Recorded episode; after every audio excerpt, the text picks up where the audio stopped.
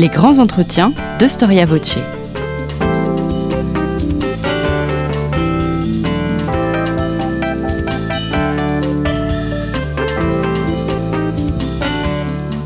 On retrouve Christophe Dickès.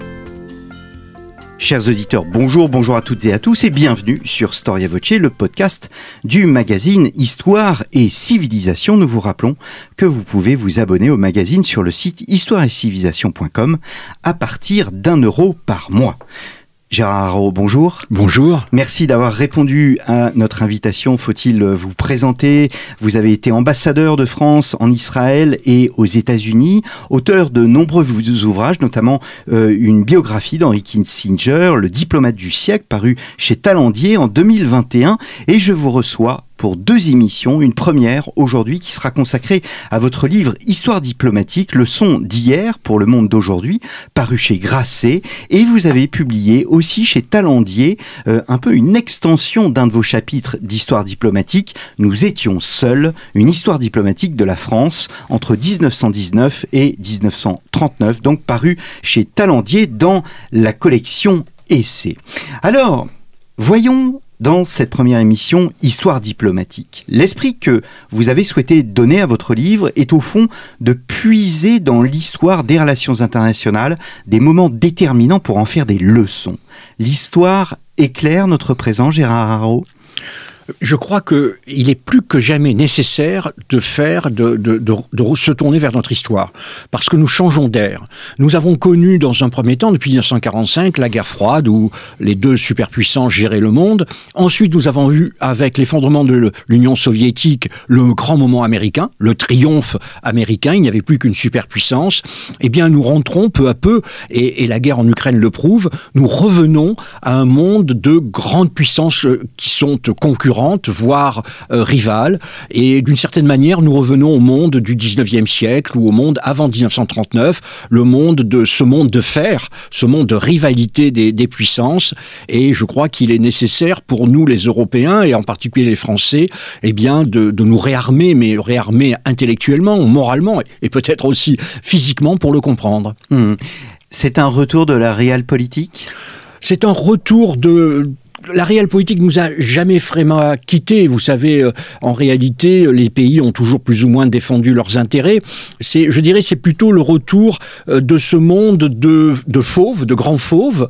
Euh, nous sommes dans une jungle. Alors, auparavant, nous étions déjà dans une jungle, mais il y avait un, une sorte de gendarme, le gendarme américain, avant les, comme je l'ai dit, les gendarmes américains et soviétiques, qui faisait régner un minimum d'ordre. Aujourd'hui, il n'y a plus de gendarmes. Euh, l'américain est fatigué, puis il a autre chose à faire faire. Donc euh, nous revenons vraiment à ce monde qui était le monde d'avant 1939. Mmh. Euh, et, et c'est à cela qu'il faut nous, nous préparer et, éventuellement, évidemment, euh, faire de la réelle politique. Mmh. Est-ce qu'il existe une permanence dans l'action des États? Thucydide, que vous citez, mmh. expliquait que les États avaient trois moteurs, la peur, l'intérêt et l'honneur il garde toute son actualité, notre Thucydide? Oui, parce que euh, au fond, ce, que dit Thucydide, c'est le reflet de la nature, humaine. Et euh, la nature humaine ne change pas. Elle est toujours là, elle est toujours la même. Euh, et elle est en effet faite à la fois de peur. On a toujours peur du voisin. Vous savez, c'est un très bel exemple. C'est l'exemple des guerres civiles ou des guerres interethniques. Vous savez, par exemple, en Yougoslavie. On a constaté que des gens qui avaient vécu pendant des décennies avec leurs voisins eux étaient bosniaques, le voisin était serbe, mais voilà, ça n'avait pas beaucoup d'importance. D'un seul coup, euh, la guerre éclate, et eh bien immédiatement la peur apparaît, et immédiatement le voisin bosniaque euh, veut se débarrasser immédiatement du serbe ou vice versa, parce que la peur est, la peur est là et elle, elle, a, elle a tout submergé. Et puis naturellement, les États sont en charge de la prospérité euh, de leur de leur population, et, et, par, et il y a ce que l'honneur, Thucydide dit l'honneur, moi je dirais plutôt peut-être le prestige. Il y a des communautés communautés, euh, communautés nationales qui n'acceptent pas euh, l'humiliation et qui sont prêts à se battre pour éviter cette humiliation. Hmm. Vous refusez aussi de parler de vieille diplomatie ou de nouvelle diplomatie. L'art de la diplomatie ne varie guère, on va dire, entre l'époque moderne et l'époque euh, contemporaine? Elle varie elle varie quand même au sens de parce que le monde a varié. Vous voyez, les, euh, comme vous le disiez, comme vous le disiez vous-même, les ressorts de la diplomatie sont toujours là, assurer la sécurité, euh, la sécurité du pays, euh, sa prospérité et son et, son prestige. Mais il y a par ailleurs évidemment des modifications du fait du changement de l'environnement politique. le prince de Talleyrand, le prince de Metternich pouvaient concocter leurs solutions dans le secret des antichambres. Aujourd'hui, ce n'est plus possible. Or, si vous introduisez les opinions publiques, les opinions publiques démocratiques, vous introduisez naturellement les, passions.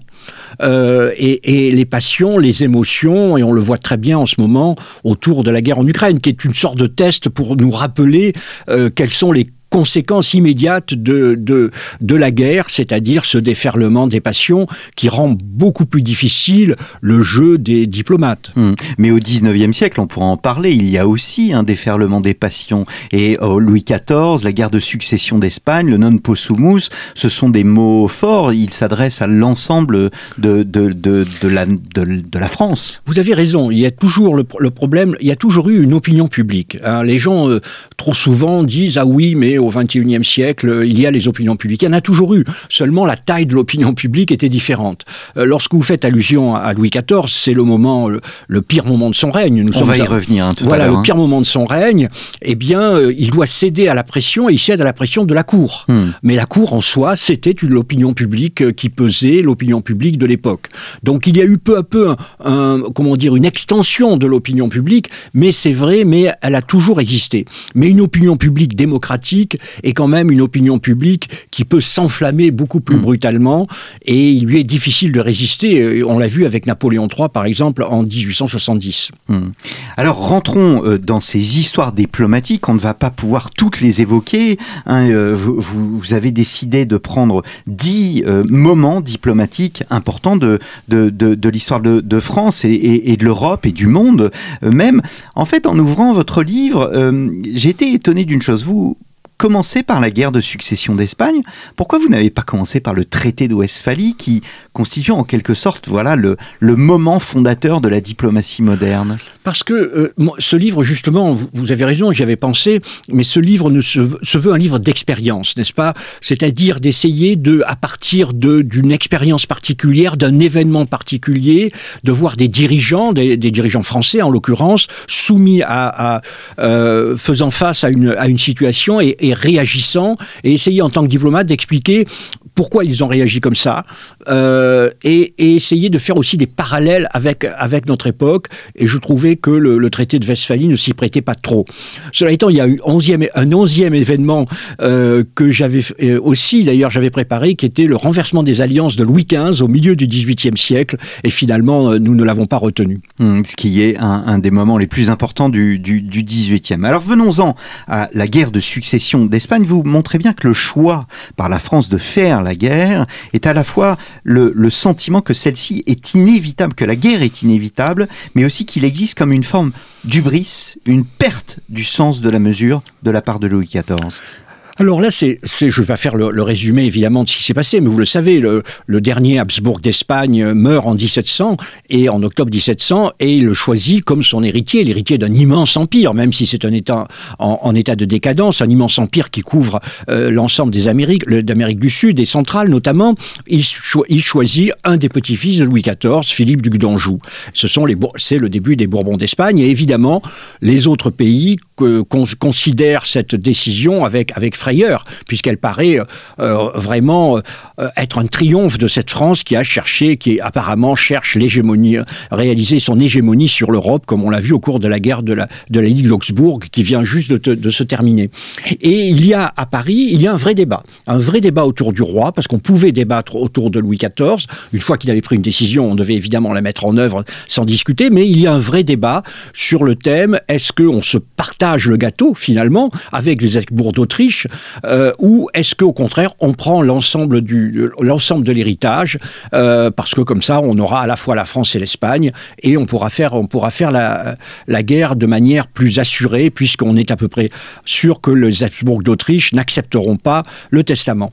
Et là vous avez un moment euh, et, c'est un moment intéressant parce que Louis XIV visiblement est pris d'un moment d'ubris et ne fait rien si j'ose dire, pour calmer le jeu.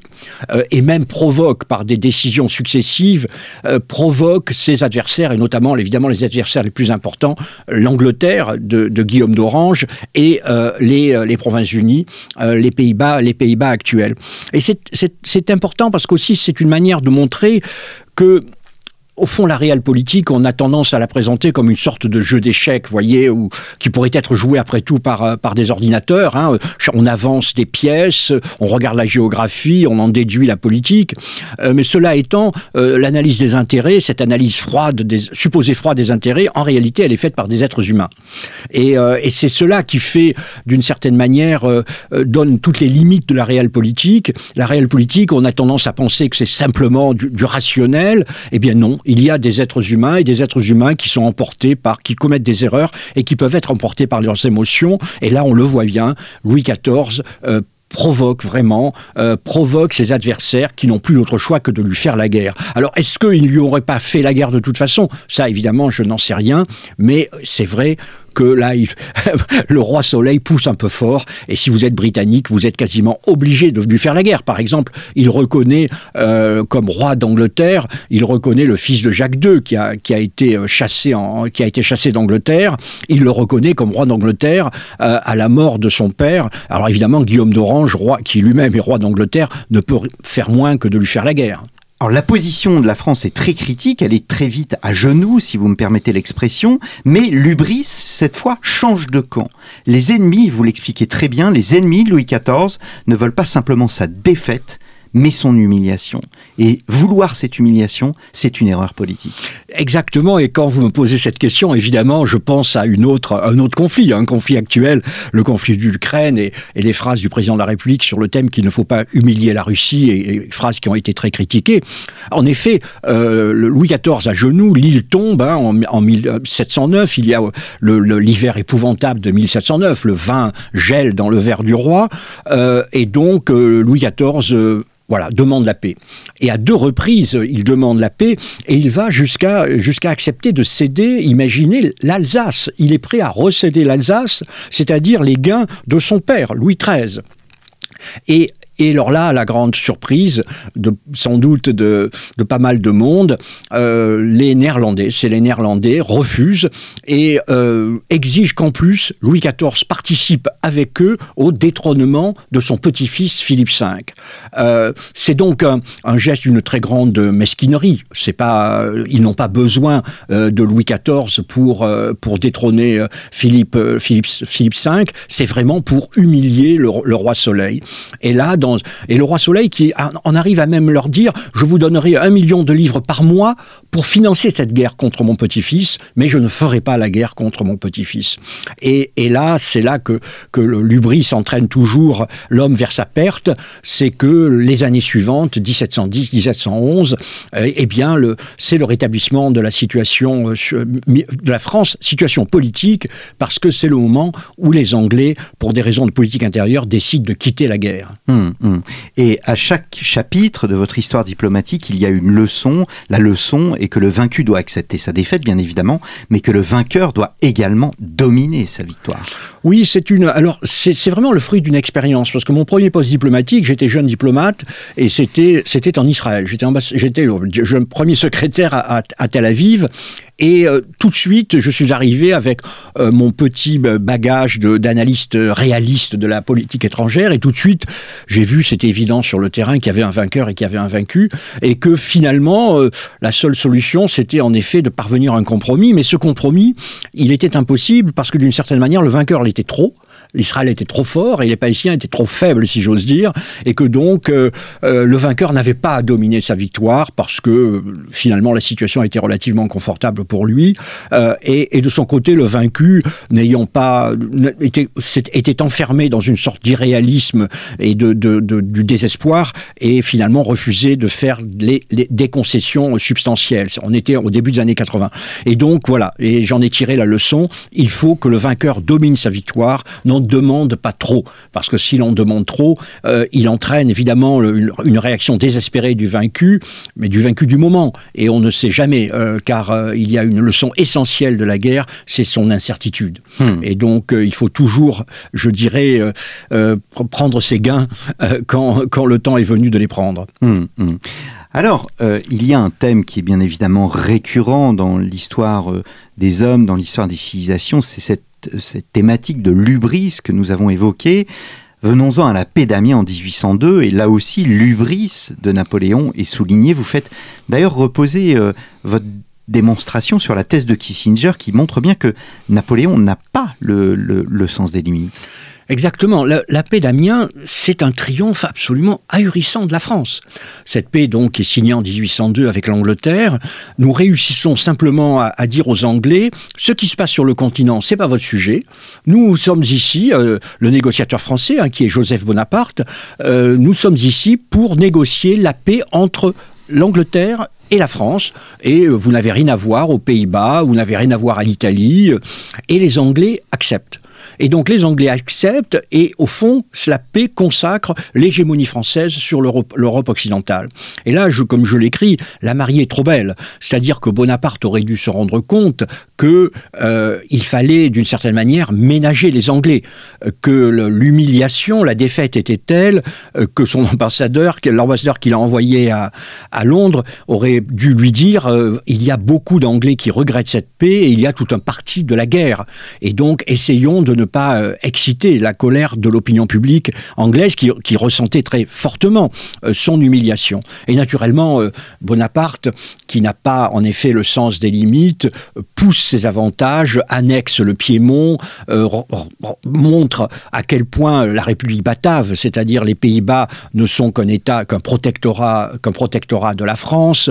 Il envoie une armée aux Antilles, il envoie une mission en Inde et, donc du point de vue et en plus il ferme, il maintient fermés les ports français aux produits aux produits anglais.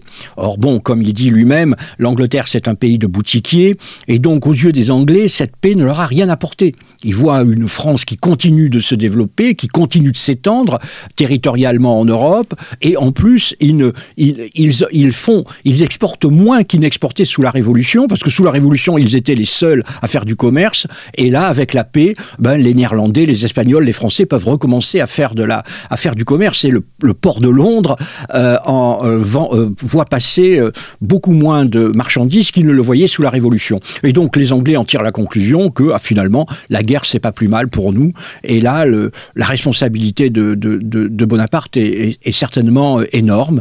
Et la guerre n'aura duré, je crois, que, que 500 jours. Hmm. Et le prétexte de la rupture de la paix d'Amiens, c'est une toute petite île, Malte. C'est Malte. La, voilà la, leçon quand un traité est insatisfaisant, dites-vous, pardon, une disposition particulière, il devient souvent le point focal de tous les désaccords. Et, et, et, et je fais le parallèle avec, évidemment avec Brexit. Et si je fais le parallèle avec Brexit, c'est pas seulement parce que c'est l'Angleterre qui est, qui est également euh, en jeu, c'est que on a bien vu que le, le, choix des Britanniques a été un Brexit dur, euh, et donc un Brexit qui pose des problèmes et qui pose beaucoup plus de problèmes évidemment aux Anglais qu'aux Européens vu la différence de taille. Et là, le sujet, la Malte, si j'ose dire, du Brexit, c'est évidemment le, le, protocole sur, de l'Irlande du Nord. Hmm. Et mais euh, je suis intimement convaincu que, en réalité, on se bat sur le protocole de l'Irlande du Nord, mais sans s'en rendre compte, finalement, ce n'est que le prétexte. Ce qui est en jeu, c'est ce Brexit dur qui a été choisi et qui pose des problèmes euh, quasiment quotidiens aux Anglais. On le voit bien avec les longues files de camions euh, à Douvres, on le voit bien avec de, multiples difficultés que ressent l'économie britannique.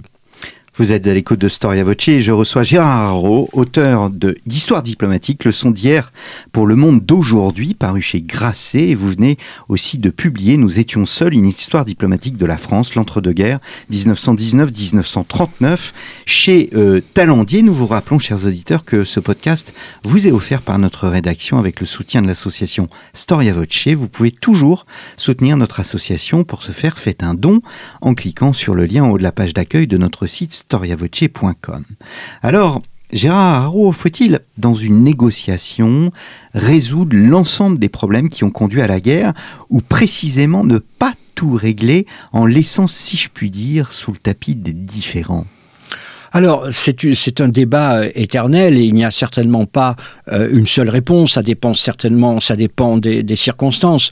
Mais je dirais qu'en général, euh, les Français, parce que les Français ont, toujours une vision un petit peu théorique des choses, les Français pensent qu'il faut surtout trouver une solution globale au conflit. Voilà, il faut trouver une solution globale dans tous ses aspects, alors que les anglo-saxons, et je serais peut-être plus proche d'eux, disent, bon, on résout un problème, voilà, on résout un problème, on sait bien qu'il y en a d'autres, mais une fois qu'on a résolu ce problème, ça créera une atmosphère meilleure et on pourra voir si on peut continuer d'avancer. Ça, c'est vraiment la théorie de, Kissinger. C'est Kissinger qui est confronté après la guerre euh, du Kippour en 73, la guerre entre l'Égypte et, la Syrie et Israël. Euh, Kissinger arrive là à la demande de Sadat, le président égyptien, et il ne dit pas du tout je vais résoudre tous les problèmes. Il commence par euh, faire euh, une diplomatie de navette pour parvenir à des accords d'armistice, puis de désengagement. Dit-il comme ça, ils, apprennent à se connaître, dit-il, en parlant des Israéliens et des Arabes, ils apprennent à se connaître, ils commencent à se faire confiance, et ils se rendent compte que c'est quand même pas mal de pouvoir mettre un terme au conflit, euh, au combat, et ensuite essayons d'avancer pour aller plus loin. Euh, alors le, risque, évidemment, c'est que lorsque vous traitez un problème A, que vous mettez le problème B, comme vous l'avez dit, sous le tapis, c'est que d'un seul coup, le problème B euh, fasse, euh, fasse irruption sur la scène et fasse tout capoter. C'est voilà, c'est un, un pari, mais si vous voulez résoudre tous les problèmes A, ensemble, faire une solution globale, alors ça devient d'une complexité énorme parce que tout va devenir lié. Puis il y a aussi des autres pays parce qui vont être, qui vont se sentir concernés et, euh, ça devient une, véritable cathédrale, cathédrale intellectuelle. Alors les Français adorent les cathédrales intellectuelles, mais moi, je, serais tendance, j'aurais tendance à être un peu pragmatique, euh, peut-être à cause de mon long séjour aux États-Unis, et à dire essayons de résoudre.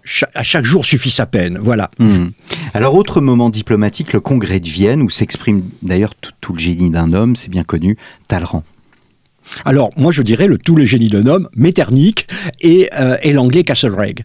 C'est-à-dire que... Oui, parce que c'est vrai qu'on oublie les, deux, les, les, deux ah, autres. C'est très français, et puis parce que Talleyrand a, fait, est très bon pour sa publicité. Hein, il a toujours été très bon.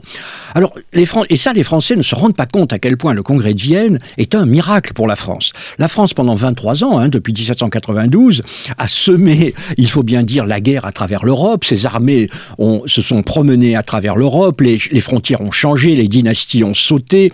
Euh, et, les Français d'ailleurs oublient que le passage d'une armée, à cette époque en particulier, euh, c'était pas quelque chose de particulièrement agréable. Et donc nos amis, euh, nos voisins allemands qui ont vu passer plusieurs reprises l'armée française ont dû quand même avoir des sentiments mêlés pour le génie de notre nation. Donc en 1815, surtout après les 100 jours, hein, vous avez vous avez plusieurs centaines de milliers de soldats étrangers sur le sol français. La France est écrasée. Et, et d'ailleurs les Prussiens déjà réclament l'Alsace et la Lorraine.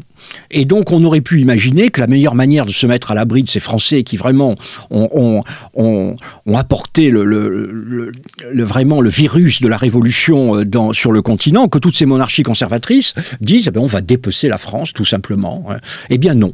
Euh, Metternich et Castlereagh, le, le secrétaire au Foreign Office britannique, vont décider qu'on a besoin de la France parce qu'ils ont une vision globale. Et leur vision globale, c'est de dire l'équilibre des puissances. On, va, on a besoin d'une France puissante parce que, au fond d'eux-mêmes, ils ont peur d'une Russie puissante, parce que le grand vainqueur de cette guerre, c'est quand même la Russie. Et donc, ils voient déjà la, Russie s'avancer en, en, Europe centrale, ce qui pour l'Autriche n'est pas rassurant. Euh, et donc, ils se disent, on, va, on aura besoin de la France. Et donc, c'est quand même à la fois généreux et c'est quand même une vision assez, assez forte, une vision de l'avenir assez juste, qui est de, on finalement, globalement, on rend à la France euh, ses limites de 1789 avant, les 100 jours, c'était des limites plus généreuses hein, que, euh, que, que, 1789. Euh, après les 100 jours, c'est euh, une paix plus dure, puisque l'absurdité des 100 jours, les Français sont romantiques, donc ils aiment beaucoup, mais l'absurdité des 100 jours nous a quand même coûté assez cher. Elle a vidé nos, musées, ne l'oubliez pas en particulier. Hmm. Et alors vous prenez cet exemple diplomatique pour souligner au fond la confusion qu'il peut exister entre la politique étrangère et la diplomatie. La diplomatie est soumise à la politique? Alors là, là j'exprime les, les, souffrances d'un diplomate de carrière euh, dans un temps euh, de médias sociaux. Euh, parce que, au fond, avant les médias sociaux, personne ne connaissait à peu près le nom des ambassadeurs. Avec les médias sociaux, ce n'est plus le cas. Et à deux reprises dans ma carrière, j'en ai souffert. D'abord, lorsque j'ai été envoyé ambassadeur en Israël en 2003 par Dominique de Villepin, j'avais une mission qui était l'amélioration des relations bilatérales. C'était vraiment la mission que m'ont donnée Dominique de Villepin et Jacques Chirac. Et donc, qu'est-ce que j'ai fait? J'ai amélioré les relations bilatérales. Et ensuite, j'ai été traité sur tous les médias sociaux de yen sioniste. De, j'ai été attaqué comme si c'était moi qui avais décidé de, de cette politique. Deuxième exemple, c'est la résolution 1973 votée par le Conseil de sécurité qui autorise l'intervention militaire en Libye. Et là, euh, cette euh, et donc, euh, tout le monde maintenant euh, conteste cette, euh, cette intervention militaire et trouve qu'elle a eu des conséquences dramatiques et même tragiques. Eh bien, très souvent, les gens me disent Mais est-ce que vous n'avez pas des remords d'avoir fait voter la résolution de 1973 Comme si l'ambassadeur, en se rasant un matin, aurait, aurait dit Tiens, je vais finalement, je vais intervenir en, en Libye. évidemment pas. J'avais reçu des instructions du président de la République. Donc, ce que je dis, c'est un peu une manière de rappeler aux auditeurs, au service de l'État. Que je suis au service de l'État et que s'il critique une politique, ne critiquez pas l'ambassadeur, le qui n'est que le messager, critiquez le pouvoir politique. Hum, hum. Alors, dernier exemple que j'ai souhaité retenir, celui de la dépêche d'Ems. Alors, on, ne va pas rentrer dans le détail chronologique de l'affaire parce que nous avons fait une émission avec l'inévitable Thierry Lentz sur la politique étrangère de Napoléon, euh, de Napoléon III en l'occurrence. Je souhaiterais simplement poser une question. Est-ce que le 19e siècle se caractérise par une sorte de surinvestissement des passions belliqueuses Certainement en France. La France euh, euh, vit, et là je vais choquer beaucoup d'auditeurs, la France vit à l'ombre euh, de la gloire de Napoléon Bonaparte, du petit caporal, et donc cette, folie de la gloire militaire, qui vient d'ailleurs, qui vient s'ajouter à celle des soldats de l'an 2 de la, de la gauche républicaine, d'une certaine manière, elle, elle pollue notre vie politique. C'est-à-dire que si vous avez un roi podagre, Louis XVIII, un roi dévot, Charles X, un roi bourgeois, Louis-Philippe, que peuvent-ils faire contre l'ombre du, petit caporal? Et donc les expériences finalement euh, constitutionnelles de la France vont échouer, vont se heurter à ce rêve de gloire, euh, et ce rêve de gloire qui est totalement irréaliste parce que les Français sont persuadés que tous les peuples de l'Europe n'attendent que l'armée française pour les libérer. Or les peuples de l'Europe, ils ont vu ce que c'était l'armée française pendant 23 ans, et ils ne veulent surtout pas être envahis par, euh, par les armées françaises. Et donc cela le coup d'État euh, du 2 janvier, du 2 décembre 1851 et la, recherche de la gloire militaire et en particulier en 1870 avec cette guerre absurde euh, qui est lancée alors qu'on sait qu'on n'a pas les moyens de la lancer et où il n'y a pas vraiment de vrai euh, vrais prétextes ou de vraies raisons d'ailleurs pour la lancer. Oui, l'ombre du petit caporal, mais aussi celle des, soldats de l'an 2 a, a excessivement pesé sur notre politique étrangère jusqu'en 1870. on, est fasciné de voir qu'il y a euh, euh, en ces époques des, personnages qui font preuve d'une lucidité extraordinaire et dans ce cas-là, euh, c'est précisément Adolphe Thiers. Alors je sais bien qu'Adolphe Thiers n'est pas un, homme politique très, populaire, hein, et alors bon, à, gauche à cause de la répression de la commune, et puis parce que c'est vrai qu'il il représente une, sorte de, monsieur Homais, voyez, de, Flaubert par sa, vulgarité, son enrichissement. Mais euh, cet homme-là, euh, en 1866, précisément, fait une série de, discours au corps législatif euh, et il annonce tout. il annonce, il dit la menace c'est la Prusse et il dit un jour, il le dit même dans un discours, un jour elle nous reprendra l'Alsace. Et donc, euh, et son destin finalement, c'est ce qui arrive de temps en temps, c'est de, réparer le désastre qu'il avait annoncé euh, et qu'il n'a pas causé. Et donc, c'est à, lui qu'on fera appel en 1871 pour signer le traité, pour négocier, signer le traité de Francfort avec l'Allemagne vainqueur. Hmm. Alors, nous allons traiter euh, de la Grande Guerre et de l'entre-deux-guerres dans une autre émission, c'est la semaine prochaine. Mais ce qui me semble important est de dire que vous situez dans votre livre les origines de 1914 dès 1875. Parce que euh, il y a donc un, nouvel équilibre européen. 1871 est vraiment, les Français ne le réalisent sans doute pas, une date, euh, une date charnière pour la France. Jusqu'en 1871, la France est la première puissance européenne. Elle l'a prouvé encore au moment de la guerre de Crimée en, battant euh, les Russes. À partir de 1871, ce n'est plus le cas. Euh, et, et en plus, ce n'est plus le cas en comparaison de l'Allemagne, mais ce n'est plus le cas non aussi parce que d'une certaine manière sa politique étrangère est totalement hypothéquée, obérée par la menace allemande. Elle n'a plus la liberté d'action car encore la Russie ou la, ou la, ou la Grande-Bretagne. Et euh, c'est ce et du côté allemand, c'est donc une sorte de déséquilibre qui se met en place, euh, déséquilibre euh, industriel, déséquilibre démographique. La démographie a, a, joué un rôle absolument central euh, dans, dans notre histoire et contre nous d'ailleurs à la fin du 19e, à la fin du 19e siècle. Et nous n'avons pas d'autre choix en 1875 que de nous tourner vers la Russie face à cette Allemagne trop puissante. Et donc se met en place ce face-à-face -face entre deux, alliances et un face-à-face où la réconciliation n'est pas possible. Hmm. Parce que la perte de l'Alsace-Lorraine, là, ne permet pas la réconciliation de 1815. En 1815, nous n'avions pas perdu euh, le cœur, euh, de, notre nation. Là, avec la perte de l'Alsace et de la Lorraine, il ne peut pas y avoir de réconciliation avec l'Allemagne c'est faux de dire que les Français n'ont pensé qu'à la revanche jusqu'en 1914, c'est totalement faux. Vous le montrez bien. Et, euh, mais en revanche, il y a de nouveau cette, euh, cette alliance avec la Russie, alliance défensive.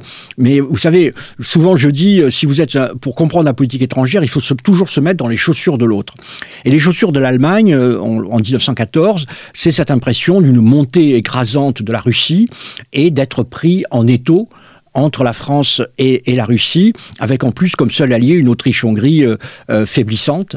Euh, et donc la recherche de la guerre préventive va, va entraîner euh, euh, l'aventure euh, allemande au mois à l'été 1914. Hmm. Eh bien, merci beaucoup Gérard Haraud d'être venu à notre micro pour évoquer ces histoires diplomatiques, leçons d'hier pour le monde d'aujourd'hui, un livre paru chez Grasset et vous venez de publier chez Talendier, nous en parlerons la semaine prochaine. Nous étions seuls, une histoire diplomatique de la France 1919-1939 paru chez Talendier. Il me reste à vous remercier très chers auditeurs pour votre fidélité et je vous donne rendez-vous la semaine prochaine.